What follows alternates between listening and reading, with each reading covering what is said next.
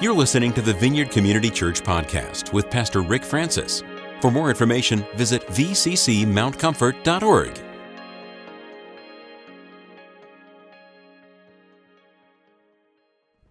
Good morning. We've got sunshine. Mm-hmm. Isn't that amazing? Mm-hmm. Everybody's writing. Are you taking sermon notes before I even start? That's amazing. That's amazing. So, if the Son sets you free, you will be free indeed. Hmm. The beginning verse for our new series on following Jesus. Anybody interested in following Jesus? Okay, I see some hands. Good, good, good.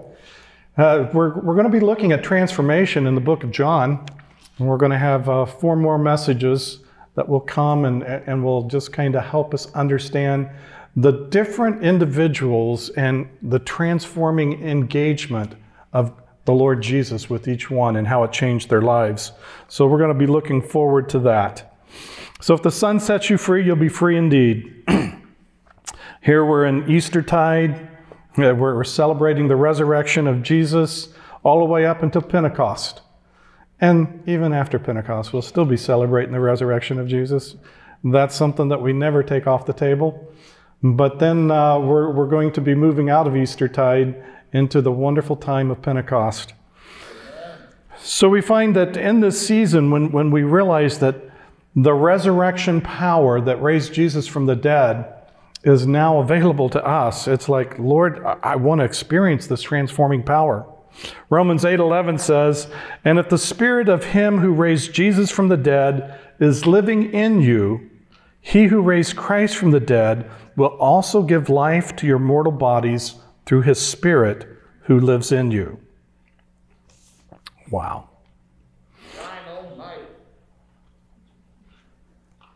Jesus lives in us by the Holy Spirit and is continually at work to conform us daily into his own likeness, the likeness of Christ.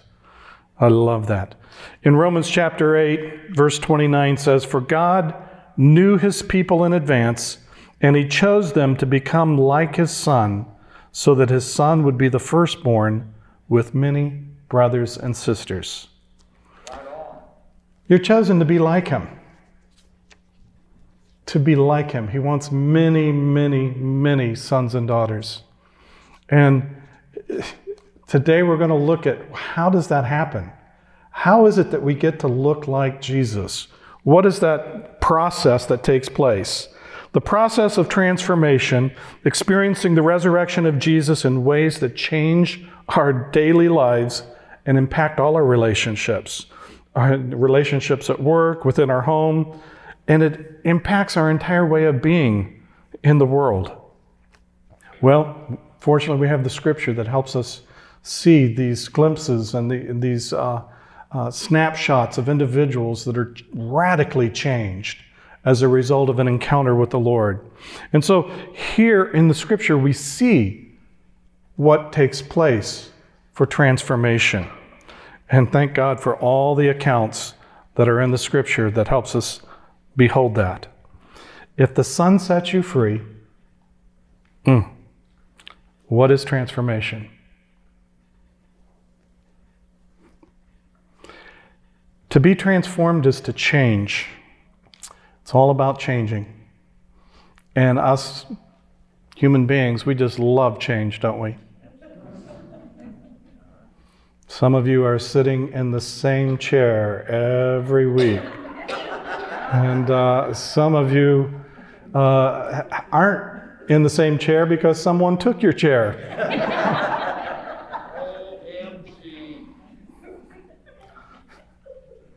Transformation, change isn't easy, is it? Romans chapter 12, verse 2 says, Do not conform any longer to the pattern of this world, but be transformed by the renewing of your mind. Then you'll be able to test and approve what God's will is his good, pleasing, and perfect will. To change means that something's got to be altered in some way. And For us, the alterations that we want is an alteration that brings us greater freedom. We want the kind of change that gets us out of the things that we get stuck in, the things that hinder us, the things that bind us. We want to move into that which allows a greater freedom, a greater freedom in, in how we think. Anybody need some new thoughts? I'm just amazed at how negative some of our thoughts just get. You know, something happens and we go to the worst case scenario nine times out of ten. It's like, ah, it irritates me that I get so negative. I told you many times that I thought that my one of my very first spiritual gifts was the gift of criticism, but it's not in the list. And uh, it's like the freedom so that we can get out of those thoughts. freedom, a greater freedom in our emotions. Some of us, we, we've, we've not emoted since childhood. We were told, stop crying or I'll give you something to cry about. And we stopped crying ever since.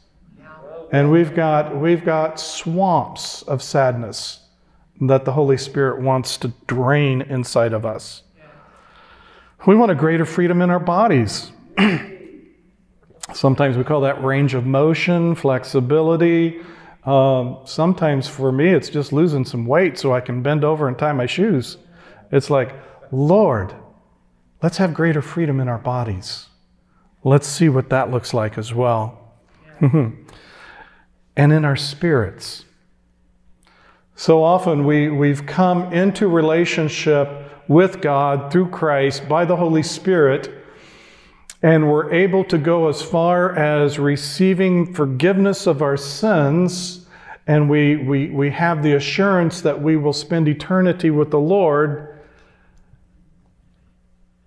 And then we quarantine that and section that as if we can compartmentalize that, and then we go on with life. There's so much more in the Spirit to experience. And I, I trust as, as we've celebrated the resurrection of the Lord Jesus, that that Holy Spirit that raised Jesus from the dead is actively just wooing you in ways of saying, Would you like to see more? Would you like to know me more intimately? Yes. Would you like to see what I can do with you, in you, through you? Yeah. Transformation is about change, and change is about freedom. The living God is in the transformation, change, and freedom business. And that's what he's after with his kids. He wants to see us change. He wants to see us be conformed to the image of his son. He wants us to see uh, the true freedom that his love and grace has secured for us. Everybody in agreement? Yes. Um, then why is it uh, we get stuck? What is it that happens that, that kind of uh, hamstrings us? It, it brings us to a, a stop. What's going on? Well, we got a problem. Houston, we've got a problem. It's called sin. I think a lot of times we, are in different camps, and some of us, we spend all our energy focusing on sin. And so we make up all the rules, and as long as we're abiding by the rules, we know we're not sinning. But then when we break the rule, then we are sinning, and now we've lost our salvation, and we've got to get saved again and ask Jesus to forgive us. And, and so we become kind of like neurotic sin watchers. We're constantly conscious of sin. We have more faith in our ability to sin than we do in His ability to lead us in righteousness. And it's like, okay, we need a shift, but we do have to understand at the root of our problem, it's, it's part of the problem that all humanity has, and that's a problem with sin. Something always gets in the way. It's trying to put its roots deep down into our hearts. It, it's infiltrated our thinking, our attitudes, and, and oftentimes even our body. A lot of times our unforgiveness moves into bitterness, the ulcers within the stomach, uh, the hardening of, uh, of our blood vessels, you know, just all sorts of bad stuff. I got one book in my office that's called The Body Bears the Burden. And when we don't deal with our relational, our emotional, and our spiritual issues, guess what? It usually finds a way of attaching to something in one of the organs of our bodies. See, as human beings, we're, we're created in the image of God. There's something absolutely beautiful about being human. But because of sin, that has been marred and has been veiled, and oftentimes we can't even see the beauty of His image, both masculine and feminine, that we are created in. So, sin is our propensity to miss the mark of God's design by making ourselves the center of our story rather than God. We are designed to worship God, honor God, and be transformed by God into the likeness of Jesus. Can you say that again? Was it not on the board? It was, she moved it. Okay. Should be slide seven. I, I, want us to, to, to, realize this because I hear this a lot when I'm helping people and, and when they get stuck and they're getting out of stuck and they're growing and they're maturing and, and they're starting to understand a little more about the journey with the Lord in the kingdom and walking in the Spirit. But I, I my ear has been attuned to when they become the center of the story, they're still not getting something. You know? And and so it's like well i just got to try harder. Well i've got to read more in the scriptures. Well i've just got to up my prayer life. Well i just and, and whatever it is you know i got to stop doing this. I got to stop doing that. I got to stop. I got to do i got to do i anytime that's the focus guess who's the center it's you it's me it's like it doesn't work that way.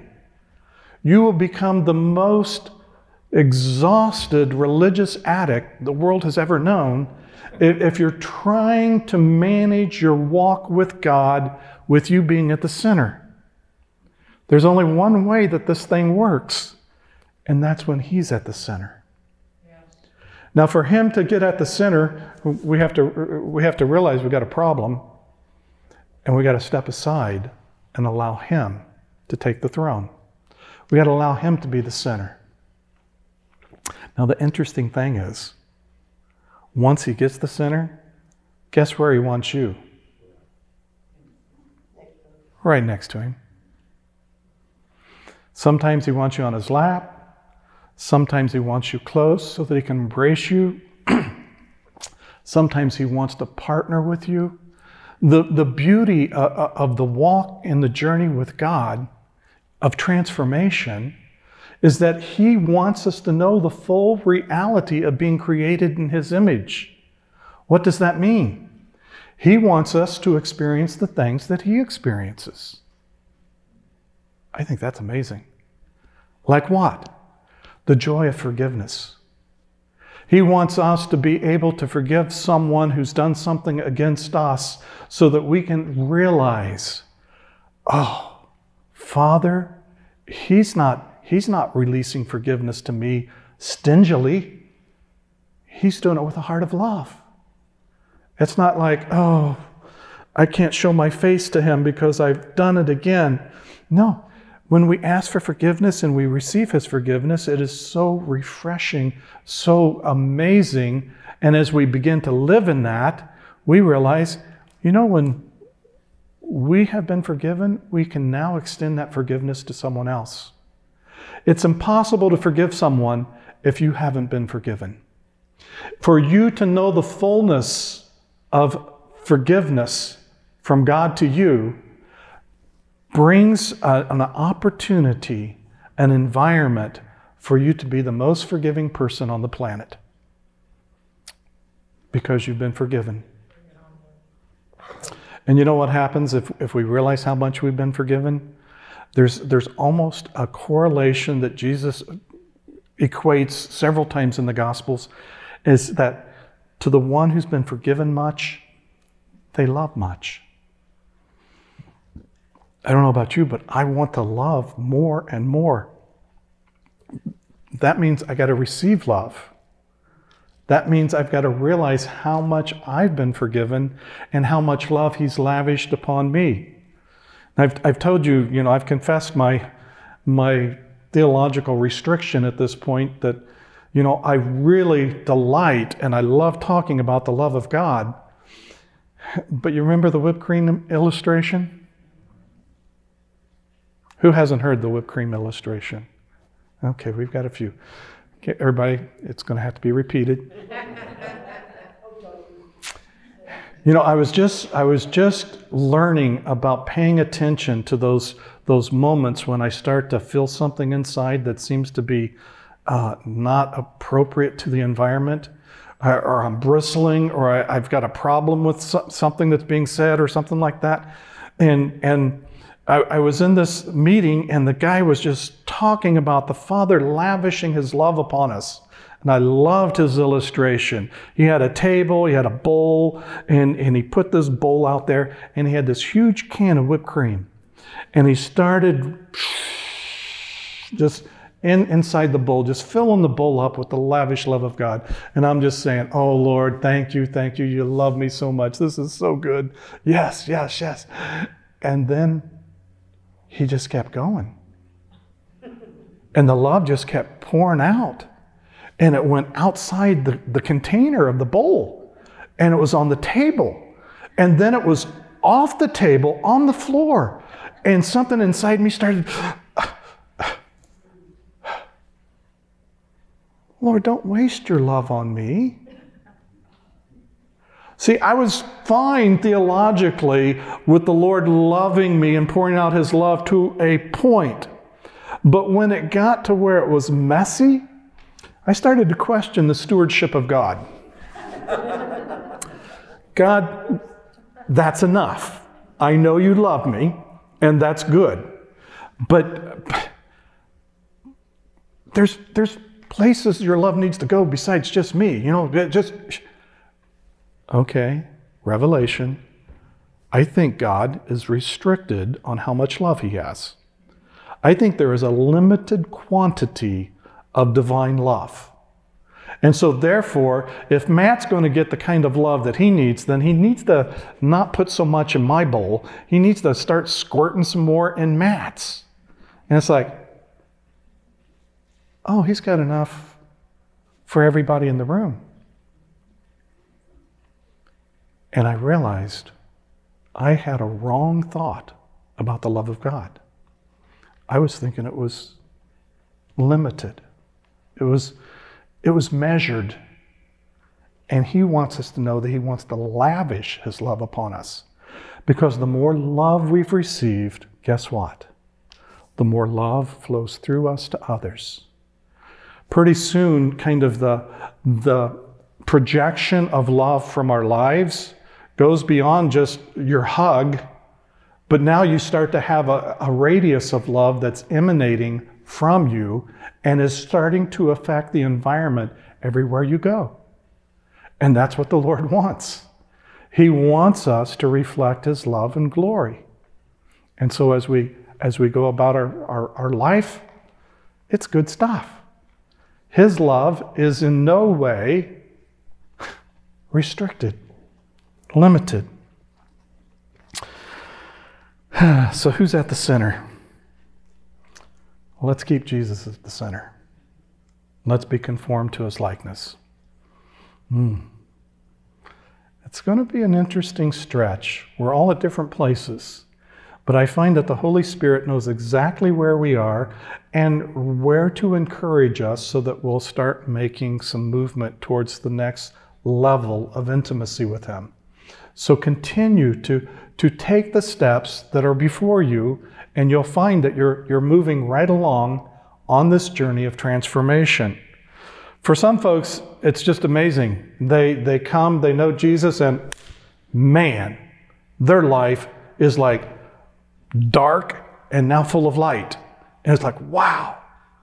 And then some, it's like they're dark, they're a little less dark, they're dark gray, they're getting grayer, they're a light gray. And, and, it just it progresses so slowly. But you know what? If I see anything in the scriptures, God's not in a hurry. We're the ones that get in the hurry. We think, well, before I'm, you know, 50, I got to have my PhD. No, no, no, no, no. my PhD in discipleship. No, we're just continuing to grow. And long as we're moving, all's well. It's when we get stuck that we need to cry out for help. So I love this. Even as, as brothers and sisters, as we talk and as, as we're in conversation, when, when, when you start to get spiritual ears, you'll start to notice that someone still thinks it's all about them. And they may have been walking with the Lord for 50 years. But, but when they speak, they're not speaking from a Christ centered point of view, they're speaking from a self centered point of view. It's like, hmm, Lord, so far, everybody in this room, we still got room to grow. There's none of us that have, that have mastered this because you don't master the master. you stay a student your whole life. So, Jesus is our example. So, what is Jesus like? First of all, Jesus is self aware. He is absolutely self aware. Unlike us. How many times have we had moments that all of a sudden we had no idea that was what we were feeling or thinking? I'm getting ready for a, a daughter that's getting ready to move her family down to San Antonio, Texas. And uh, it's like, I've got a I've got an interesting coping mechanism system that uh, I just kind of put it on hold until they're gone. I do that on a lot of things. My wife, she starts grieving immediately as soon as she hears the word. And, and I, I've told you the story that how uns, unself aware I am. Uh, when my youngest daughter went off to college, everybody was out of the house. We were empty nesters. And as I got up one morning and I went down the hall, we lived in Plainfield. The FedEx jets flew right over our house. So we all learned the fine art of sleeping with a box fan on high. and I went down the hallway and there was no box fan noise coming from her room. And I started bawling. I had no idea that going to college was going to affect me like that. So, all the intercessors, you know what to do when I connect with my emotions about my daughter going to San Antonio. Keep me on your prayer because when that hits, it's like. So I'm at Culver's with, with two of my granddaughters, and there's my baby granddaughter, and Zoe's eating. And as she's just saying, Papa, for about the 7,000th time, I could feel it welling up, and I'm thinking, I'm not going to hear that. And the grief started to begin.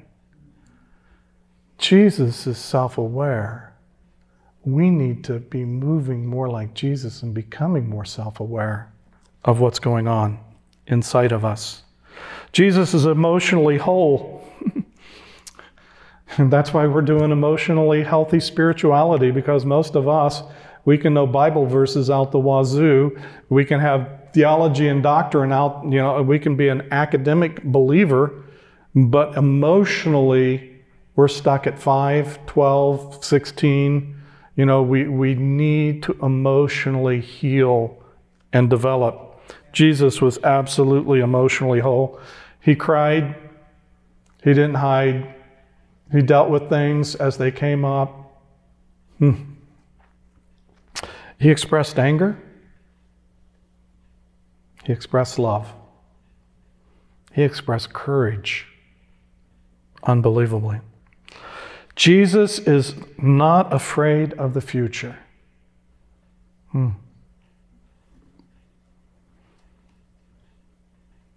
So many folks are so afraid of the future. I'm amazed at how many believers are worried about what ifs.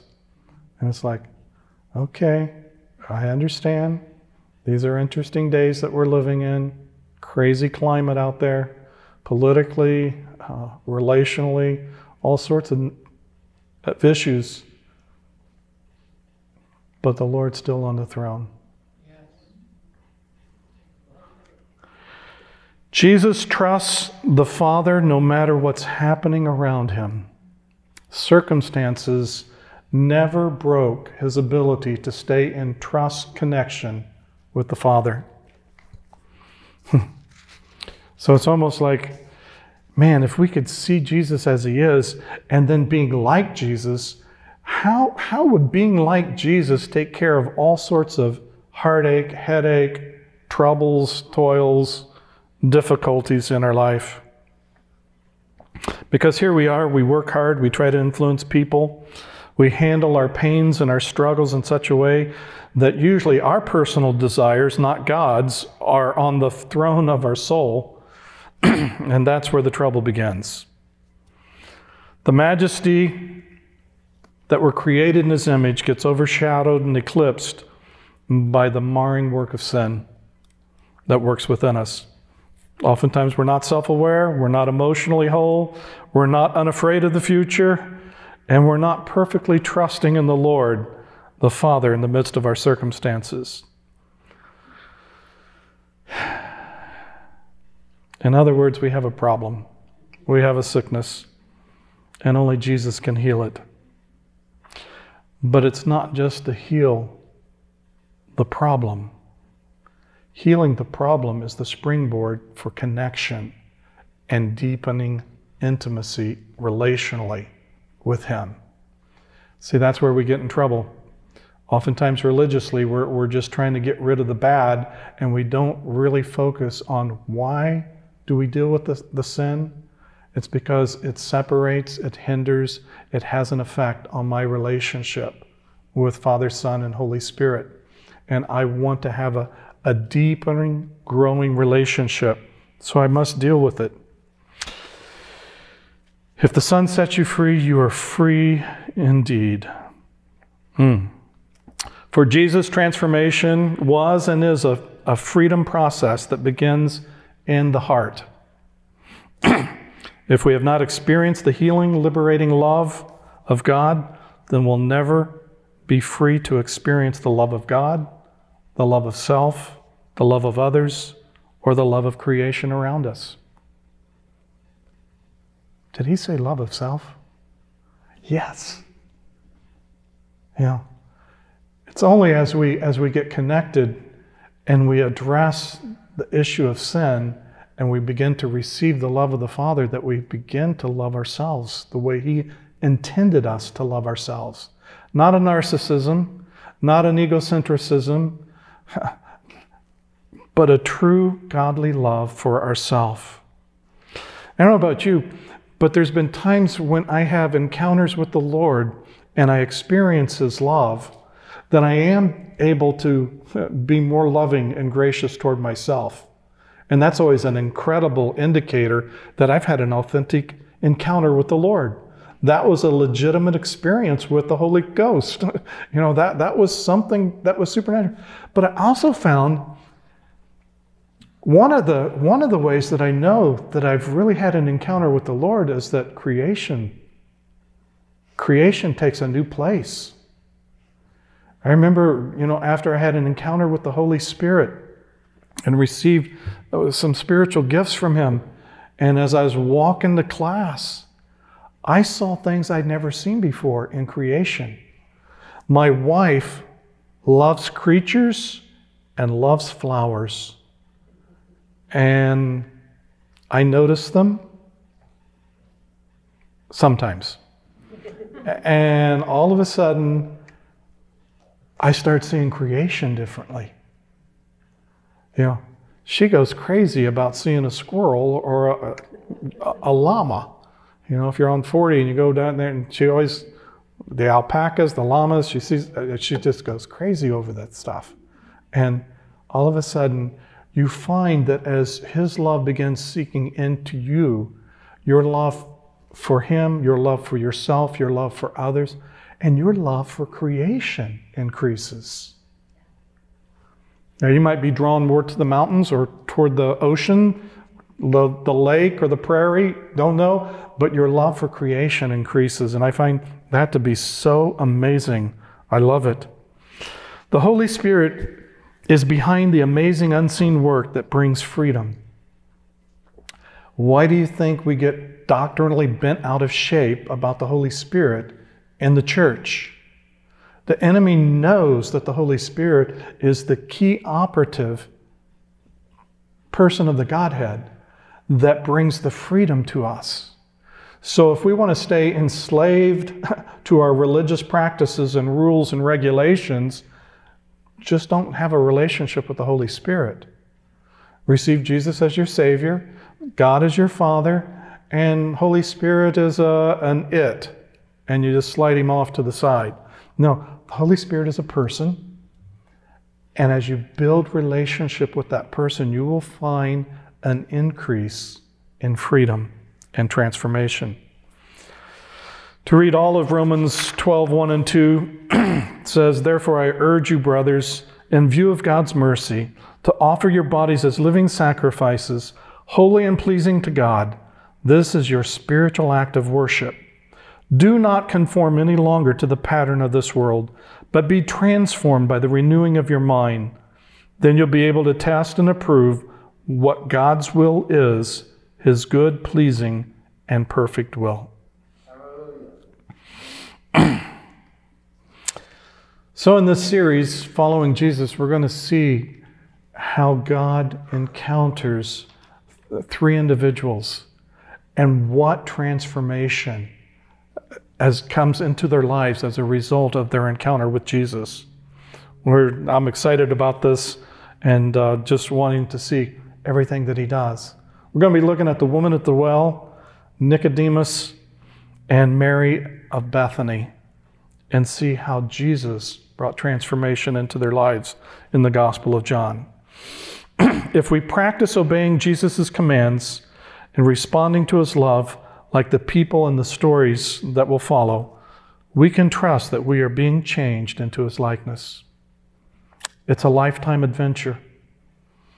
For some of us, we, we have moments of, of kind of mark change, and then it, it may slow down, and then mark change, but we just need to continue to keep moving. We're going to be growing. And God have mercy on any of us that think we've arrived, that somehow we've, we, we've, we've got our Eagle Scout in the Spirit, and, and that somehow we have, we have come to, to receive it. So, this Easter tide, we're going to look at these stories. Let the transforming presence of the Holy Spirit free you from the stuff that needs to be freed.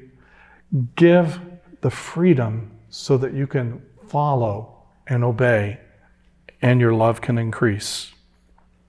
So, who wants to be transformed? Just some practical things as we go through this series. You may want to get out your journal uh, this week is going to be the woman at the well next Sunday. That's John chapter 4, and it almost covers the whole chapter. By the time you get Jesus' encounter with the woman, then the disciples' conversation with Jesus after that, and then with the Samaritan village coming out and coming to faith with Jesus, not only because of what the woman's testimony was, but because now they have seen him for themselves. Just an amazing chapter. John chapter 4. Get your pen, your Bible, your notebook, and be ready to uh, just spend some time and allow the Holy Spirit to bring transforming understanding as the, the Lord reveals from the scripture.